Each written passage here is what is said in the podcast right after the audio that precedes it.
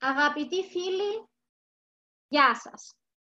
Καλώς ορίσατε στη σημερινή μας εκπομπή Video Podcast. Ε, μαζί μας σήμερα έχουμε τον πρόεδρο του Τμήματος Ευρωπαϊκής Πολιτικής και Διακυβέρνησης του Πανεπιστημίου Λευκοσίας και πρόεδρο του Κυπριακού Κέντρου Ευρωπαϊκών και Διεθνών Υποθέσεων του Πανεπιστημίου φίλος και συνεργάτης ε, για πολλά χρόνια τώρα, ε, ο Ανδρέας Θεοφάνος, ο καθηγητής Ανδρέας Θεοφάνος.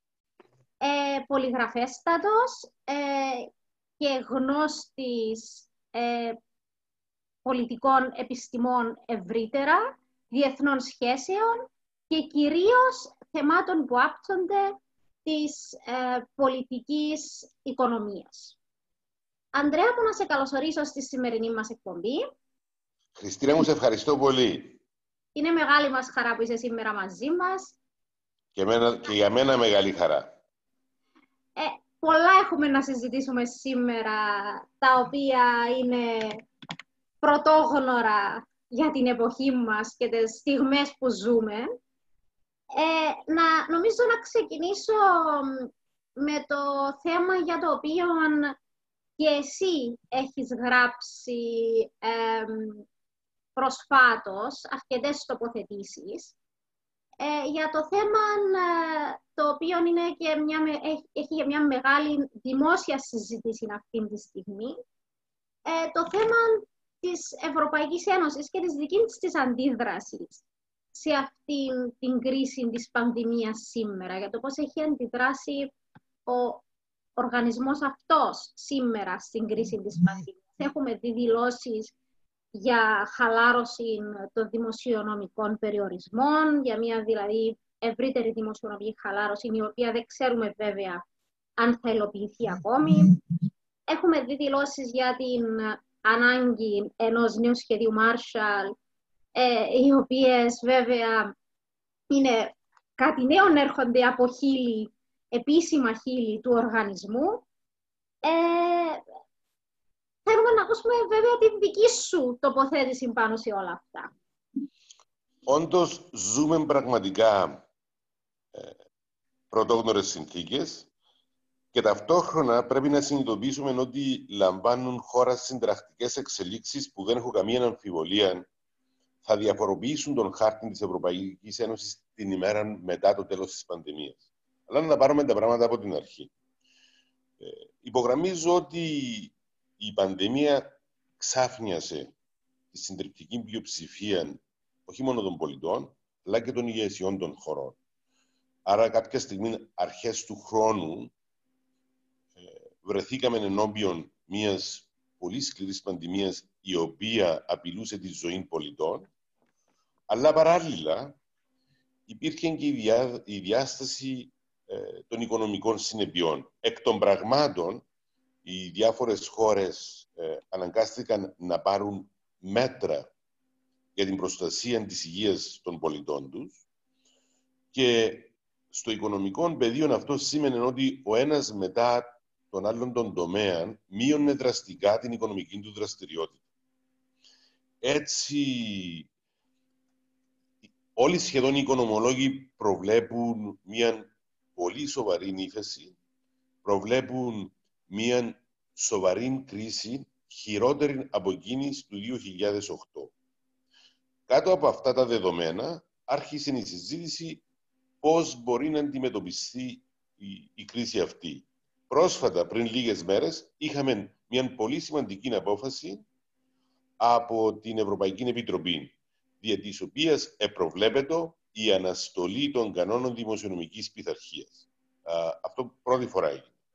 Με, αυτό το, με αυτή την απόφαση ανοίγεται ο δρόμος για τις χώρες μέλη ε, της Ευρωζώνης, αλλά και της Ευρωπαϊκής Ένωσης γενικότερα, να ακολουθήσουν μια πολιτική η οποία θα είχε ως προτεραιότητα ε, τα θέματα υγείας, αλλά και την προσπάθεια να μειωθούν οι αρνητικές συνέπειες της οικονομικής κρίσης.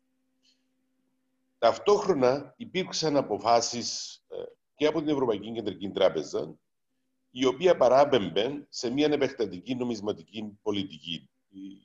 Το εργαλείο το οποίο χρησιμοποιείται και χρησιμοποιείται από την Ευρωπαϊκή Κεντρική Τράπεζα είχε να κάνει ε, με την αγορά ε, κρατικών ομολόγων με, με στόχο να δοθεί όθηση, ε, να υπάρξει περισσότερη ρευστότητα στις οικονομίες. ενώ αυτό χαιρετίστηκε από όλους, άρχισε ταυτόχρονα μία άλλη συζήτηση, ότι αυτό δεν θα ήταν αρκετό. Άρα είχαμε ε, πρωτοσέλιδα ευρωπαϊκών εφημερίδων, αλλά και δηλώσεις Ευρωπαίων αξιωματούχων ότι η Ευρώπη χρειάζεται κάτι άλλο, κάτι περισσότερο από δημοσιονομική χαλάρωση. Ήρθε επιτάπητος το ζήτημα ε, ενός, νέου, ενός, Marshall, ενός ευρωπαϊκού Marshall Plan ή ενός ευρωπαϊκού New Deal. Ε, και σε σχέση με αυτό, ένα από τα θέματα τα οποία συζητήθηκαν ήταν η υιοθέτηση μιας πολιτικής του ευρωομόλογου. Σε αυτόν βλέπουμε ότι αντιτάσσεται στεναρά η καγκελάριος Μέρκελ ε, και η, η γερμανική αυτή στάση έχει τη στήριξη και της Ολλανδίας. Ε, αυτό είναι μία, ε, θα έλεγα, ένα πολύ μεγάλο πρόβλημα. Διότι η Μέρκελ και αυτοί που συμπορεύονται μαζί της σκέφτονται με έναν τρόπο το οποίο δεν έχει σχέση με την πραγματικότητα. Τι θέλω να πω; Ε, όταν είχαμε την προηγούμενη κρίση της Ευρωζώνης, η οποία άρχισε με τη διεθνή κρίση του 2008-2009, ε, η καγκελάριος Μέρκελ επέβαλε μία φιλοσοφία σκληρής δημοσιονομικής και νομισματικής πειθαρχίας.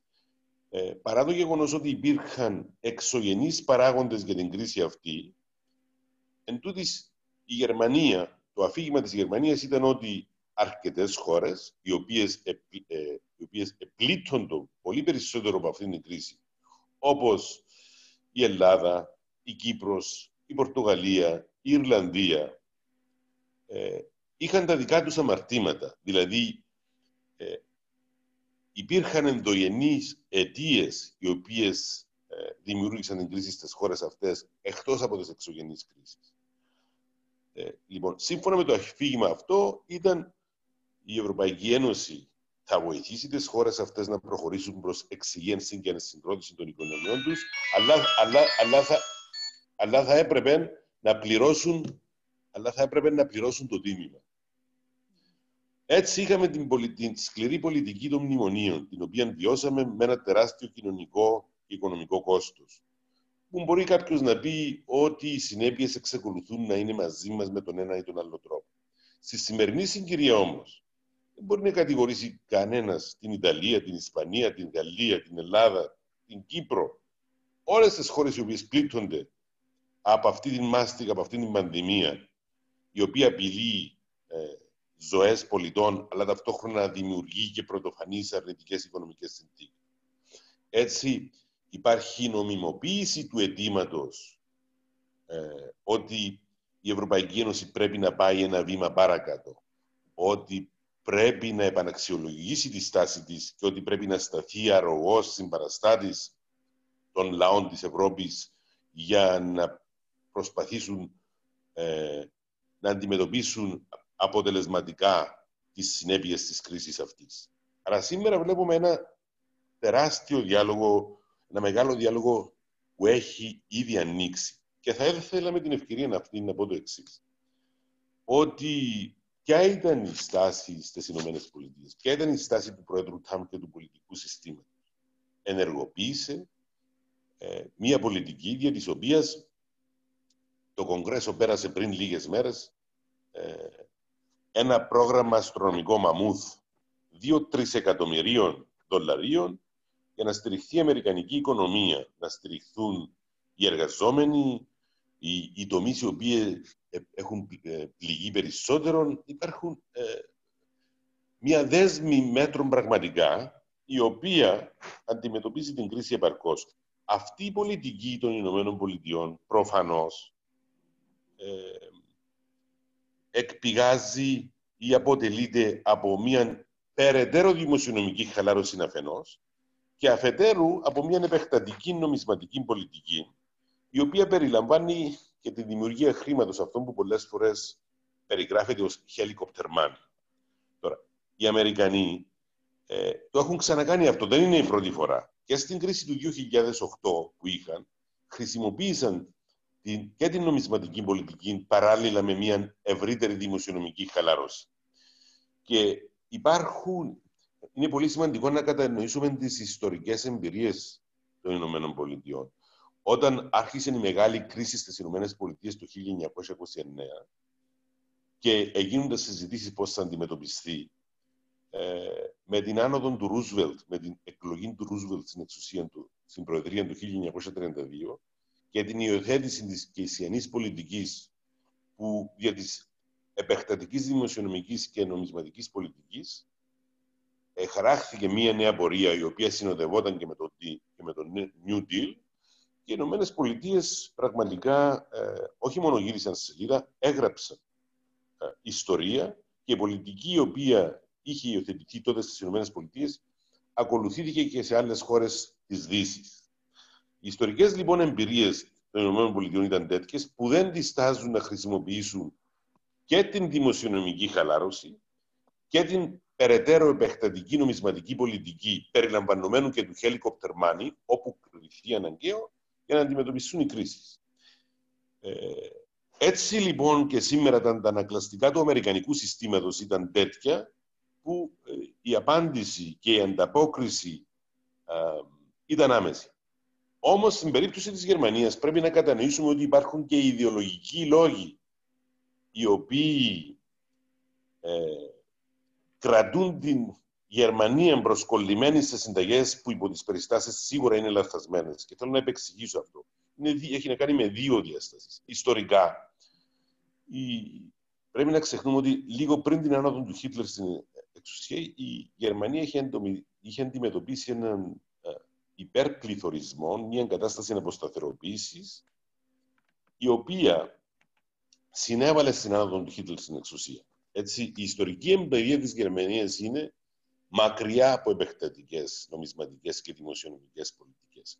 Και η δεύτερη διάσταση έχει να κάνει με μια, στάση, μια, φιλο, μια γερμανική φιλοσοφία η οποία επικεντρώνεται ότι ανεξαρτήτως συνθηκών το θέμα του δημοσιονομικού ισοζυγίου και το να μην παίζουμε με τα νομισματική πολιτική θεωρούνται ως χρυσοί κανόνες. Αλλά ο κάθε κανόνας στη ζωή ε, πρέπει να αξιολογείται κάτω από τις συγκεκριμένες ε, περιστάσεις. Άρα σε αυτή τη συγκυρία ε, οι πρωτοφανείς εξελίξεις είναι τέτοιες που δεν δικαιολογούν προσκόλληση σε κανόνες οι οποίοι ενώ είναι σημαντικοί δεν μπορεί να είναι προτεραιότητα ενώ η Ευρωπαϊκή Ένωση και οι λαοί της αντιμετωπίζουν το μέγεθος της κρίσης που έχουμε σήμερα. Πάνω στο τελευταίο σχόλιο, ε, ε, πάνω στο τελευταίο ε, θέμα που έχει θυγεί, επειδή προφανώς έχει πολλά, έχουν θυγεί πολλά θέματα προς συζήτηση, να, να τονίσουμε ότι είναι, σε αυτή την περίσταση βιώνουμε μια ανθρωπιστική κρίση. Δηλαδή, δεν είναι απλά μόνο μια οικονομική κρίση. Ναι, είναι ανθρωπιστική κρίση. τα προβλήματα, οι, οι, οι υποδομές υγείας των πλήστων χωρών δυσκολεύονται να ανταποκριθούν επαρκώς στις ανάγκες. Ε, άρα, ασφαλώς και πρέπει να ενισχυθεί ο τομέας της υγείας για να σώσουμε ζωές ε, και να αντιμετωπίσουμε αυτό, αυτή την τραγωδία με τον καλύτερο δυνατό τρόπο. Είναι μία διάσταση. Ταυτόχρονα συνομιλώντας με αρκετούς συναδέλφους ε, σε διάφορες χώρες και παρακολουθώντας την αρθρογραφία που αναπτύσσεται αυτές τις μέρες, ε, πάρα πολλοί έχουν θίξει το γεγονός ότι κάποια στιγμή η ανθρωπιστική, η, η επιδημία θα αντιμετωπιστεί, ότι θα έρθει το τέλος της. Αλλά είναι σημαντικό να φροντίσουμε να μην υπάρξει καμένη γη όταν θα έχει τελειώσει. Δηλαδή, ε, να πάρθουν εκείνα τα μέτρα που να επιτρέψουν στις οικονομίες να μειώσουν τις αρνητικές συνέπειες, ούτως ώστε όταν αρχίσει η επανεκκίνηση φυσιολογικά να προχωρήσουμε παρακάτω. Και αυτό είναι μια εύλογη θέση με την οποία συμφωνώ. Θέλω στο σημείο αυτό να, να, να μοιραστώ μαζί σου, αγαπητή Χριστίνα, και το εξής. Ότι ας δούμε τέσσερις συντηρητικές, τέσσερις δεξιές κυβερνήσεις μεγάλων χωρών πώς αντιδρούν σε αυτήν την κρίση. Η μία είναι της Γερμανίας, της Μέρκελ, που η Μέρκελ λέει ακόμα και τώρα ε, ότι πρέπει να επαναξιολογήσουμε μισούς και συντάξεις παραπέμποντας σε μείωση μισών και συντάξεων. Βλέπουμε στις ΗΠΑ όμως ο, ο Τραμπ έρχεται με ένα πακέτο, ένα αστρονομικό πακέτο των 2-3 εκατομμυρίων, το οποίο στηρίζεται και, και από τα δύο κόμματα. Να τονώσει την οικονομία ή, αν θέλετε, να μειώσει τις αρνητικές συνέπειες. Βλέπουμε την Αγγλία, την Βρετανία του, του Μπόρι Τζόνσον, ο οποίος ανακοινώνει δέσμη μέτρων μεταξύ άλλων, λέει ότι η Βρετανική κυβέρνηση θα καλύψει το 80% των μισών των εργαζομένων για τρεις μήνες, με την προπόθεση ότι και οι εργοδότες θα συνεισφέρουν το 20%, προσβλέποντας ότι σε τρεις μήνες θα είναι σε θέση να επανεκκινήσει η Βρετανική Ταυτόχρονα είχαμε, νομίζω, αν είναι χθες ή προχθές, ανάλογη ανακοίνωση από την Αυστραλιανή κυβέρνηση, η οποία θέλει να συμβάλλει, να επιδοτήσει μισούς μέσω χορηγίας σε επιχειρήσεις ύψους, αν δεν με απατάει μνήμη μου, 130 δισεκατομμυρίων δολαρίων, να επιδοτήσει λοιπόν μισούς για 6 μήνες.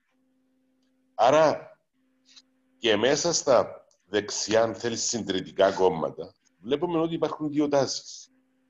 Η μία τάση αυτή της, της, της σκληρής νεοφιλελεύθερης γραμμής που εκφράζεται από τη Μέρκελ και η άλλη η οποία μπορεί να, να περιγραφεί ως λαϊκή δεξιά, η οποία έχει εκφραστεί σίγουρα από τον Μπόρις Τζόνσον και τον Τραμπ, αλλά και ενδεχομένως σήμερα, δεν παρακολουθώ τόσο τις εξελίξεις στην Αυστραλία, αλλά βλέποντας το συγκεκριμένο πακέτο, ε, μοιάζει αρκετά με αυτό που έχουν κάνει οι Ηνωμένες Πολιτείες και η, η, η Βρετανία.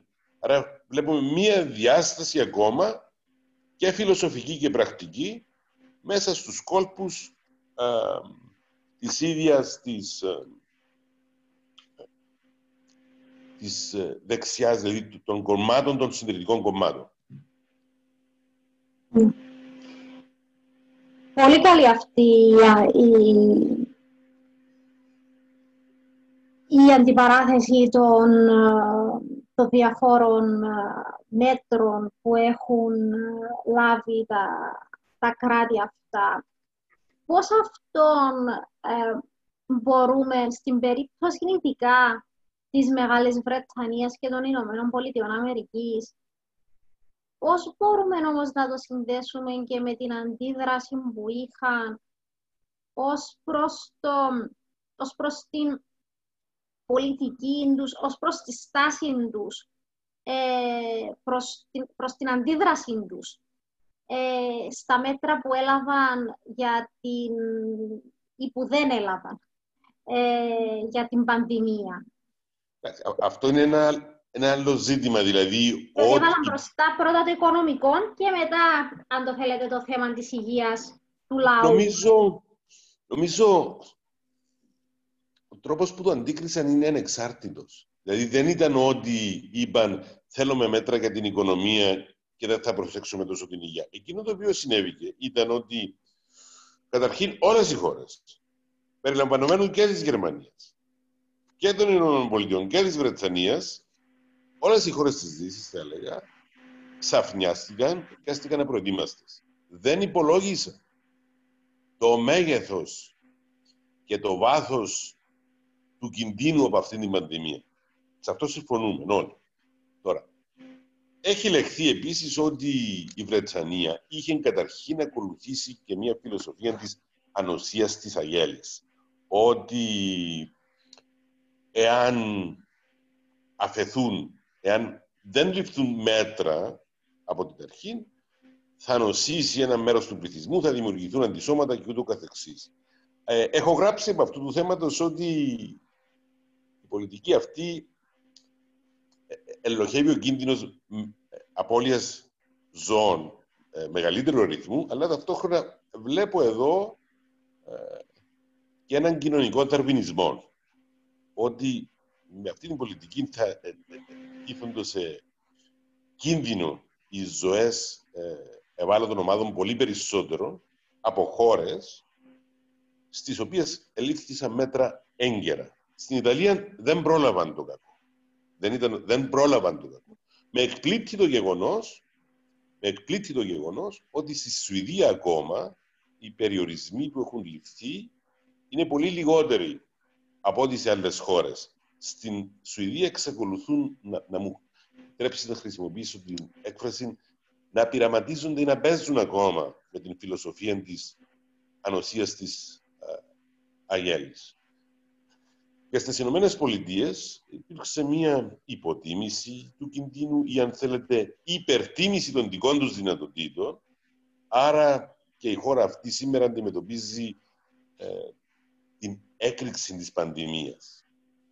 Αλλά επιστρέφοντας πάλι στο κοινωνικό-οικονομικό πεδίο, πρέπει να δούμε ότι και οι Ηνωμένες Πολιτείες ε, και η Βρετανία έχουν μια ε, μεγάλη παράδοση ε, στον τρόπο που θα αντιμετωπίσουν κάποιες κρίσεις. Θα τολμήσω να, να πω και κάτι περισσότερο από αυτού. Η, έχει ασκηθεί κατ' επανάληψη σκληρή κριτική στις Ηνωμένες Πολιτείες ότι γίνεται κατάχρηση του εργαλείου του helicopter money. Και συμφωνώ με αυτή τη ε, κριτική που έχει γίνει στις ΗΠΑ. Από την άλλη, στην Γερμανία, ασκείται η σκληρή κριτική ή ότι δεν θέλει να διαφοροποιήσει την, την προσκόλληση της προς κανόνες που παραπέμπουν σε δημοσιονομικά ισοζύγια και σε σταθερή νομισματική πολιτική. Τώρα, ε, φιλοσοφικά πιστεύω, ακολουθώ στους πλήστους τομείς της ζωής, αυτό το, το ρητό, αν θέλεις, ε, την στάση του Αριστοτέλη παν μέτρον αρίστο. Δηλαδή η αλήθεια είναι κάπου στη μέση. Αλλά αν με τα σημερινά δεδομένα είχα να επιλέξω μεταξύ της Αμερικανικής αντίδρασης και της Γερμανικής, σίγουρα θα επέλεγα την Αμερικανική αντίδραση. Γιατί δεν μπορούμε...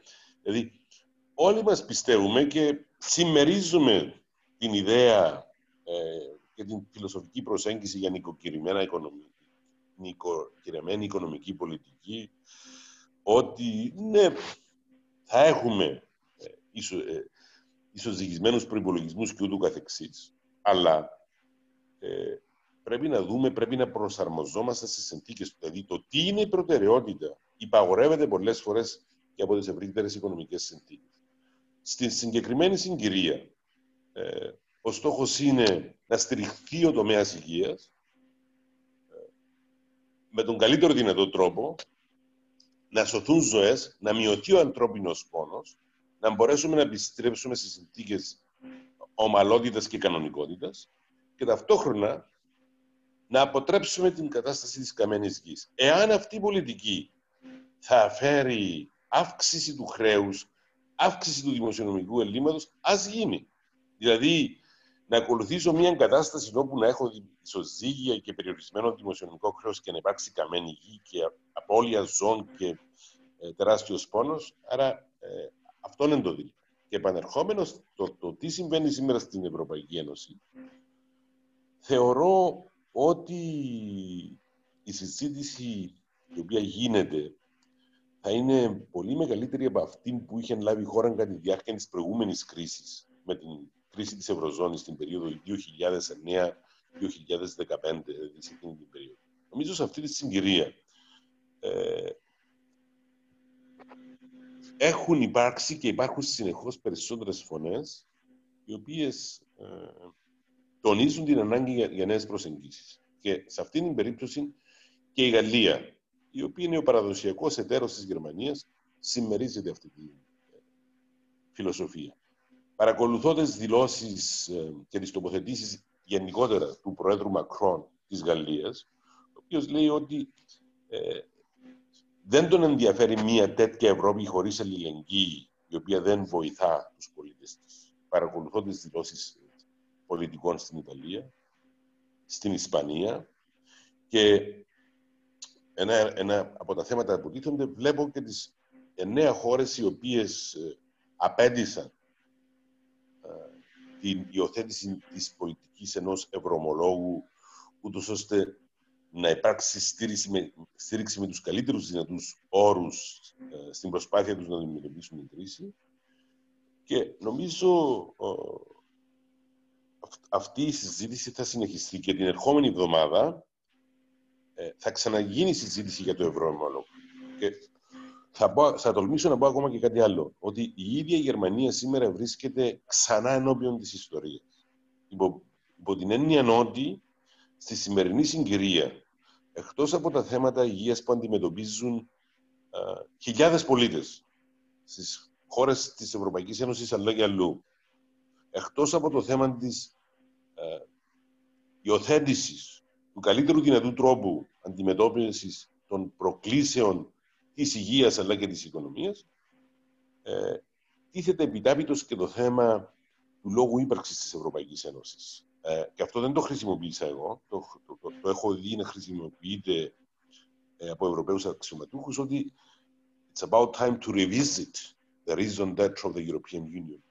Πρέπει να επαναξιολογήσουμε τη στάση για τον λόγο ύπαρξης της Ευρωπαϊκής Ένωσης. Και η, η, η Μέρκελ, ο καγκελάριος Μέρκελ, ε, που ηγείται της Γερμανίας, της χώρας η οποία είναι η πρώτη δύναμη, η πρώτη ευρωπαϊκή δύναμη, καλείται να ανταποκριθεί θετικά σε αυτό το ιστορικό κάλεσμα. Γιατί σε διαφορετική, αντίθε, σε διαφορετική, σε μια διαφορετική αντιμετώπιση, δηλαδή να παραμείνει προσκολλημένη και να, και να πει στις άλλες ευρωπαϊκές χώρες: Κοιτάξτε, θα σας βοηθήσουμε, αλλά πάρτε μνημόνια με τους όρους οι οποίοι είναι, είναι εκεί βάση των κανόνων, νομίζω το πλήγμα θα είναι, για την Ευρωπαϊκή Ένωση θα είναι μεγάλο και το, ο ευρωσκεπτικισμός και το έλλειμμα αξιοπιστίας της Ένωσης θα αυξηθούν κάτω από τέτοιες περιπτώσεις. Άρα, ναι, είναι ιστορικές οι στιγμές που ζούμε σήμερα. Πέραν των τραγικών διαστάσεων της πανδημίας, τις οποίες στο τέλος ακόμα δεν έχουμε δει. Αν και το τελευταίο ε, κομμάτι ε, που έθιξες, Ανδρέα, μου το θέμα της, των μνημονίων είναι κάτι που και εγώ φοβάμαι πάρα πολύ, διότι ένα πράγμα που είπε η Μέρκελ τις τελευταίες μέρες είναι ότι μας, ε, ε, μας έκανε... Πούλησε το δάχτυλο της. Πούλησε το δάχτυλο και έδειξε προς την κατεύθυνση του Ευρωπαϊκού Μηχανισμού Στήριξης που και είπε και αυτόν υπάρχει ο Ευρωπαϊκός Μηχανισμός Στήριξης, κατά τα άλλα δηλαδή πάρτε μνημόνια, δανειστείτε λεφτά από τον Ευρωπαϊκό Μηχανισμό Στήριξης. Αυτόν εννοούσε δηλαδή όταν έτσι, έτσι. το δάχτυλο προς τα εκεί. Άρα είναι ένα ερωτηματικό αν για ακόμα μια φορά και για έναν λάθος λόγο αυτήν την φορά για ανθρωπιστικούς δηλαδή λόγους αυτή τη φορά να οδηγηθούν τα κράτη του Νότου σε ακόμα μια σειρά μνημονίων και αυτό θα είναι κάτι πραγματικά άδικο. Δηλαδή, ε, σίγουρα δεν θα είναι κάτι το οποίο θα μπορούμε να έρθουμε πλέον και να πούμε φταίει για τη λάθος διαχείριση, φταίει για το ένα, φταίει για το άλλο, αυτές οι κυβερνήσεις. Διότι πλέον κανένας, όπως και πολύ σωστά είπες, κανένας δεν. Τα, εδώ τα μεγάλα κράτη δεν διαχειρίστηκαν σωστά αυτή την κρίση της πανδημίας. Πόσο μάλλον εμείς, δηλαδή, όταν δεν ήταν προετοιμασμένες οι κυβερνήσεις των Ηνωμένων Πολιτειών, δεν ήταν προετοιμασμένες ε, δεν ήταν προετοιμασμένη η Κίνα για μια πανδημία, να πούμε, την οποία δεν μπορούμε να πούμε ότι δεν την προέβλεψαν ήδη πολλοί μιλούσαν για πανδημία που μπορεί να είναι ο επόμενος μεγάλος ε, εχθρός ή το επόμενο μεγάλο χτύπημα ε, στην ανθρωπότητα.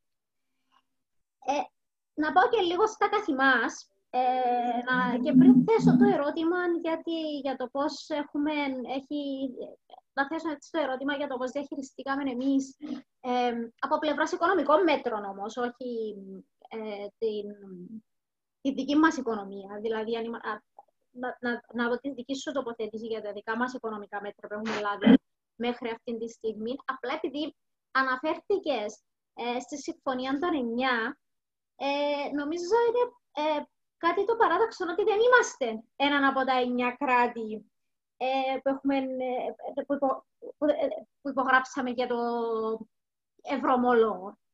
Ε, έχεις, έχεις, κάτι να πεις γι' αυτό; Αρκετά. ναι. καταρχήν, η επισήμανση σου είναι εξαιρετική. Ναι. Η Κύπρος, πιστεύω, θα έπρεπε να συμπορευτεί με αυτές τις χώρες. Ναι. Δεν ξέρω κατά πόσον είναι η μη συμπόρευση έχει να κάνει με την αποδοχή ή μη αποδοχή της φιλοσοφίας του ευρωμολόγου ή έχει να κάνει με άλλες σκοπιμότητες. Δηλαδή δεν έχω καμία αμφιβολία ότι είναι ένα υιοθέτηση του ευρωμολόγου θα είναι ένα ουσιαστικό βήμα προς την ορθή κατεύθυνση. Δεν αρκεί, αλλά θα είναι ουσιαστικής σημασίας. Και θα έλεγα και το εξής, αν θυμάσαι καλά, αγαπητή μου Χριστίνα, κατά τη διάρκεια της προηγούμενης κρίσης είχαν διδαχθεί έντονα στη φιλοσοφία της Τρόικας και τούτο είχε να κάνει με το γεγονός ότι, όχι πως δεν συμμεριζόμουν το γεγονός ότι αρκετές χώρες συμπεριλαμβανομένε και της Κύπρου και της Ελλάδος, ότι υπήρξαν.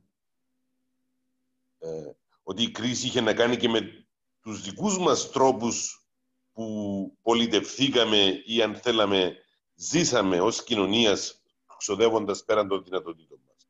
Απλώς θεωρούσα ότι ε, δεν πρέπει να υπάρχει τιμωρία μεγαλύτερη του αμαρτήματος, αυτός, ε, ότι υπήρχαν τα εργαλεία οικονομικής πολιτικής να υπάρξει εξυγίανση και επαναφορά στην κανονικότητα με λιγότερο κοινωνικό και οικονομικό κόστος. Αυτή ήταν η στάση μου. Και σήμερα ε, αυτό που τότε κάποιοι από εμάς είχαμε αμφισβητήσει και πολλές φορές ε, δεν ήταν η κυρίαρχη άποψη. Σήμερα η απέτηση για νέες προσεγγίσεις είναι κυρίαρχη άποψη. Και στην Κύπρο και στην Ελλάδα και πιστεύω στην συντριπτική πλειοψηφία στην Ευρωπαϊκή Ένωση. Άρα ε, το θέμα είναι πολύ σημαντικό. Θλίβομαι για το γεγονός, θλίβομαι για το γεγονός ότι είχαμε πριν λίγες μέρες την αυτοκτονία εν, του Υπουργού Οικονομικών ενός κρατηδίου της Γερμανίας, του Essen, ο οποίος ε, συναισθανόμενος ε, την σοβαρότητα των πραγμάτων και το τι έρχεται, όπως δήλωσε ο ίδιος για τη Γερμανία, σε τέρμα στη ζωή του. Φυσικά, ε, θλίβομαι για την κατάσταση αυτή, διότι ο άνθρωπος, ενώ ζει πάντοτε πρέπει να ελπίζει να αγωνίζεται για το καλύτερο. Αλλά δεν έχω καμία αμφιβολία ότι υπάρχουν οι συνταγές που να μετριάσουμε τα προβλήματα. Στην περίπτωση για την Κύπρο, λοιπόν, αντιλαμβάνομαι ότι η κυβέρνηση προσπαθεί να ενισχύσει τις διάφορες ομάδες ε, ε, του πληθυσμού να στηρίξει κάποιους τομείς. Θεωρώ ότι ο προγραμματισμός της κυβέρνησης, λαμβάνοντας υπόψη όλα τα δεδομένα, είναι βραχυπρόθεσμος υπό την έννοια ότι θεωρεί ότι αυτά τα μέτρα θα αντέξουν, θα μας αντέξουν για λίγες μόνο εβδομάδες, προσβλέποντας ότι θα υπάρξει κάποια στιγμή η επιστροφή στην, πρώτα στην ημικανονικότητα και μετά στην κανονικότητα. Ε, χαιρετίζω τη δέσμη μέτρων, αλλά δεν έχω καμία αμφιβολία ότι μπορούσαμε να είχαμε ε, πάρει πιο τολμηρά μέτρα.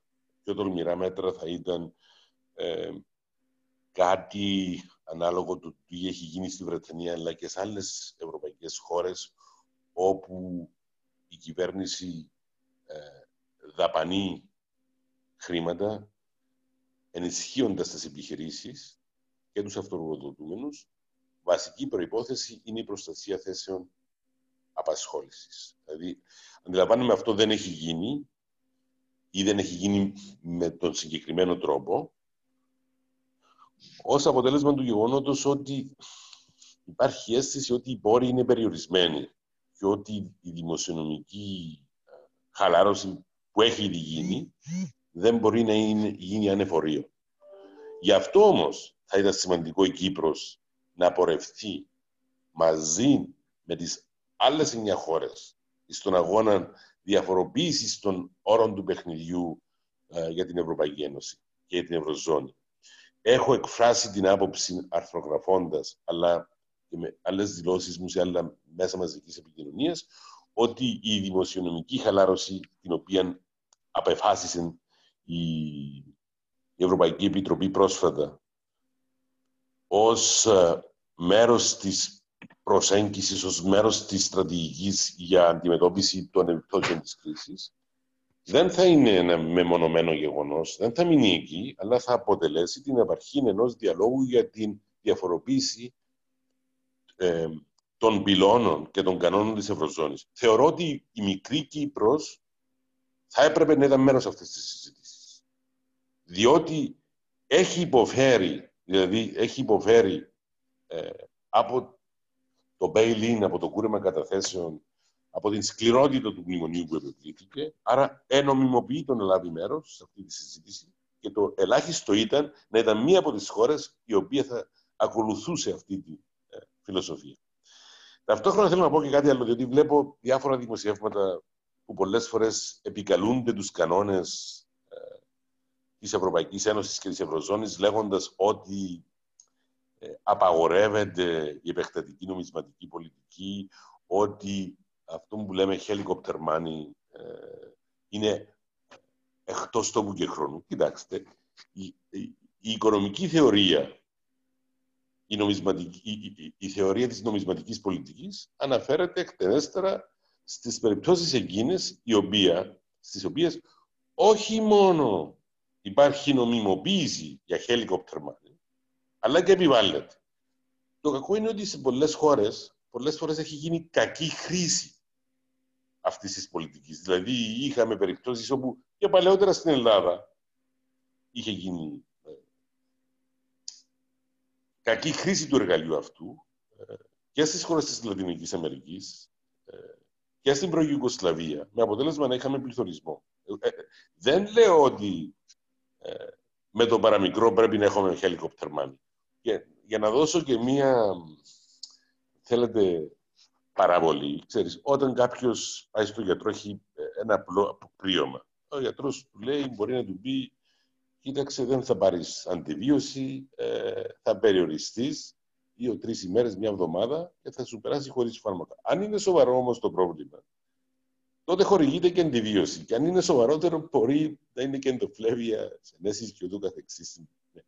Δεν είμαι γιατρός, αλλά από τις λίγες γνώσεις μου που παρακολουθώ. Στην περίπτωση της οικονομίας, λοιπόν, δεν μπορείς με το παραμικρό να έχεις helicopter money. Αλλιώς θα χάσεις τη σημασία του το helicopter money. Αλλά όταν έχεις πρωτοφανείς συνθήκες, δεν μπορείς να αρνείσαι ε, στην χρησιμοποίηση αυτού του εργαλείου με ιδεολογικές προσεγγίσεις. Ε, ε, αυτό είναι ξεκάθαρο για μένα. Και πρέπει να το, να το να εμπεδώσουμε αυτή τη νέα προσέγγιση και θεωρώ ότι η συζήτηση που γίνεται σήμερα είναι χρήσιμη και εμείς πρέπει να έχουμε τη δική μας συμβολή στον προβληματισμό για το νέο γίγνεσθε και της χώρας μας, αλλά και της ίδιας της Ευρωπαϊκής Ένωσης. Ναι. Έχεις απολύτω δίκιο. Χριστίνα μου, θα συμφωνήσω ότι και η Κύπρος έπρεπε να ακολουθήσει τις άλλες χώρες με το ευρωομόλογο. Ναι, ναι, ναι. Οπωσδήποτε. Ε, έπρεπε να ενταχθούμε με το στρατόπεδο του Νότου, δηλαδή... Τέλος. Εξορισμού. Χωρίς ναι. δεύτερη σκέψη. Ναι, γι' αυτό. Μα είναι και στο συμφέρον μας, δηλαδή. Έτσι. Θυμάσαι τη συζήτηση που είχαμε αναφέρει πριν λίγο ότι στους κόλπους των συντηρητικών κομμάτων της δεξιάς υπάρχουν δύο προσεγγίσεις. Η μία που εκφράζεται από τη Μέρκελ και η άλλη που εκφράζεται ε, αυτό που ονομάζεται λαϊκή δεξιά που έχει άλλες προσεγγίσεις. Ναι. Ακριβώς. Ακριβώς. Και, και εμείς δεν πρέπει να συνταυτιστούμε, με, να συνταυτιστούμε με τη Μέρκελ εδώ. Σίγουρα. Και ήδη έχουμε ε, υποφέρει αρκετά από την έλλειψη αλληλεγγύης και από την προηγούμενη κρίση. Με, όπως είπες και εσύ, από το κούρεμα. Ε, δεν, δεν θα είναι η πρώτη φορά ε, που θα βιώσουμε έναν μνημόνιο. Τέλος πάντων. Μου, να, μου επιτρέψετε να πω και κάτι άλλο ναι. σε σχέση με, τη, με αυτή τη συζήτησή μας. Θυμάσαι ναι. όταν, όταν είχαμε την 11η Σεπτεμβρίου του 2001. Υπήρχε, ε, ήταν μία, ε, ήταν ένα γεγονός οποίο, το οποίο οδήγησε αλυσιδωτά σε διαφοροποίηση πολλών δεδομένων ε, στις διεθνείς σχέσεις. Μεταξύ άλλων, είχαμε, ε, ενώ υπήρχε στο προσκήνιο η έννοια της ασύμμετρης απειλής του υβριδικού πολέμου, του προσδιορισμού της ασφάλειας και ούτω καθεξής, με το χτύπημα της 11 Σεπτεμβρίου, όλα αυτά ήρθαν στο προσκήνιο και μελετήθηκαν εκτεταμένα και διαφοροποίησαν όντως ε, την πορεία των γεγονότων στο περιφερειακό και στο ευρύτερο διεθνές γίνεστε. Με το ίδιο σκεπτικό θεωρώ ότι η πανδημία του κορονοϊού, όπως εξελίσσεται και, σε, και στο θέμα του, της υγείας των πολιτών, αλλά και των ευρύτερων κοινωνικών και οικονομικών επιπτώσεων, δεν έχω καμία αμφιβολία ότι θα διαφοροποιήσει την επόμενη μέρα. Υπό την έννοια θα γίνει ε, ξανά ο επαναπροσδιορισμός του ρόλου του κράτους, διότι ας ε, μην ξεχνούμε ότι πριν λίγα χρόνια, όσοι μιλούσαμε για έθνος κράτος, ε, θεωρόμαστε ντεμοντέ, ότι είμαστε παλαιομοδίτες ε, ως θεωρητικοί. Και όμως σήμερα βλέπουμε ότι αυτοί έχουν δικαιωθεί. Έχουμε δικαιωθεί στην προσέγγιση μας αυτή. Και επιπρόσθετα θεωρώ ότι ναι θα γίνει συζήτηση για την Ευρωζώνη. Εάν η Μέρκελ, εάν η καγκελάριο Μέρκελ και η Γερμανία και η Ολλανδία συνεχίσουν τις επόμενες μέρες να αντιδρούν έντονα και να θέλουν να επιβάλλουν την συνταγή των μνημονίων που είχαμε πριν λίγα χρόνια στις χώρες ε, του Νότου, στην Ιταλία, στην Ισπανία, αλλά και σε άλλες χώρες, πιθανώς και σε εμάς πάλι, και την Ελλάδα και σε εμάς, νομίζω η Ευρωπαϊκή Ένωση δεν θα, ήταν εκεί, δεν θα είναι εκείνη που την ε, ξέρουμε. Θέλω να πιστεύω ότι μέσα από αυτή την τραγωδία θα αναδειχθεί ευκαιρία για μια καλύτερη Ευρώπη, Ευρώπη της αλληλεγγύης, η οποία θα στηρίξει και τα κράτη και τους πολίτες για να δούμε ένα διαφορετικό μέλλον με περισσότερη αλληλεγγύη, με περισσότερη κατανόηση ένας προς τον άλλον και νοιάζιμο ένας για τον άλλο. Άρα, ε, θεωρώ καθοριστικές τις στιγμές και στην Κύπρο και στην Ευρωπαϊκή Ένωση και διεθνώς. Και εμείς, πιστεύω, ως Κυπριακή Δημοκρατία, πρέπει να τολμήσουμε περισσότερο. Πρέπει να συμπορευτούμε με τις χώρες του Νότου. Δεν έχουμε άλλη επιλογή. Ναι. Συμφωνώ πολύ. Αντρά μου, ε, νομίζω ε, ε, έχουμε μπει πάρα πολλά και πολλά ενδιαφέροντα. Έτσι, έναν καταληκτικό σχόλιο νομίζω θα σου συζητήσω τώρα. Λοιπόν, θα μπω στον πειρασμό, αγαπητή μου Χριστίνα, να μοιραστώ μαζί σου και κάποιες άλλες σκέψεις, πέραν των οικονομικών δεδομένων. Βεβαίως. Ε, θεωρώ ε, ότι η επόμενη μέρα θα πρέπει να μας βρει περισσότερους περισσότερο ενωμένους με το στοιχείο της κοινωνικής αλληλεγγύης με το, και επιπρόσθετα ότι ε, θέλουμε να ζήσουμε μία, σε μία κοινωνία όχι με λιγότερες ατομικές ελευθερίες. Και γιατί το λέω αυτό ήταν ότι βλέποντας, ε, διαβάζοντας σε γράμματα ε, κορυφαίων ακαδημαϊκών διεθνώς οι οποίοι ανησυχούν για το αύριο. Έχουν μιλήσει, ε, ε, ε, έχω δει κάποια γράμματα που εκφράζονται φόβοι ότι το αύριο θα έχει λιγότερη ευημερία και λιγότερη δημοκρατία και λιγότερα ατομικά δικαιώματα. Θέλω να ελπίζω ότι, ότι αυτά θα είναι απλώς μόνο φόβοι και ότι θα παραδειγματιστούμε, θα μάθουμε από αυτή την κρίση που περνούμε θα εξέλθουμε δυνατότεροι, καλύτεροι σαν ανθρώποι, να εγκαιαζόμαστε περισσότερο ο ένας για τον καθένα δίπλα μας. Ένα υπόδειγμα το οποίο ε, εκτός από το κέρδος να υπάρχουν και άλλα στοιχεία στην καθημερινότητα, να είναι σημαντικά στην καθημερινότητα μας και ότι δεν θα επηρεαστούν οι, οι δημοκρατικές ελευθερίες ε, στην κάθε κοινωνία. Αντρέα μου, να σε ευχαριστήσω πάρα πολύ ε, για αυτήν την πάρα πολύ ενδιαφέρουσα συζήτηση. Αγαπητοί μου τηλεθεατές, ε, θεατές, συγγνώμη, δεν είναι τηλεθεατές. Ε, ευχαριστούμε που ήσασταν μαζί μας. Ε, θα τα ξαναπούμε. Χριστίνα μου, Χριστίνα μου, θέλω να ευχαριστήσω και εσένα και τους θεατές για την ευκαιρία που είχαμε να συνομιλήσουμε αυτά τα θέματα. Ευχαριστώ πολύ. Ευχαριστούμε πάρα πολύ. Γεια σας.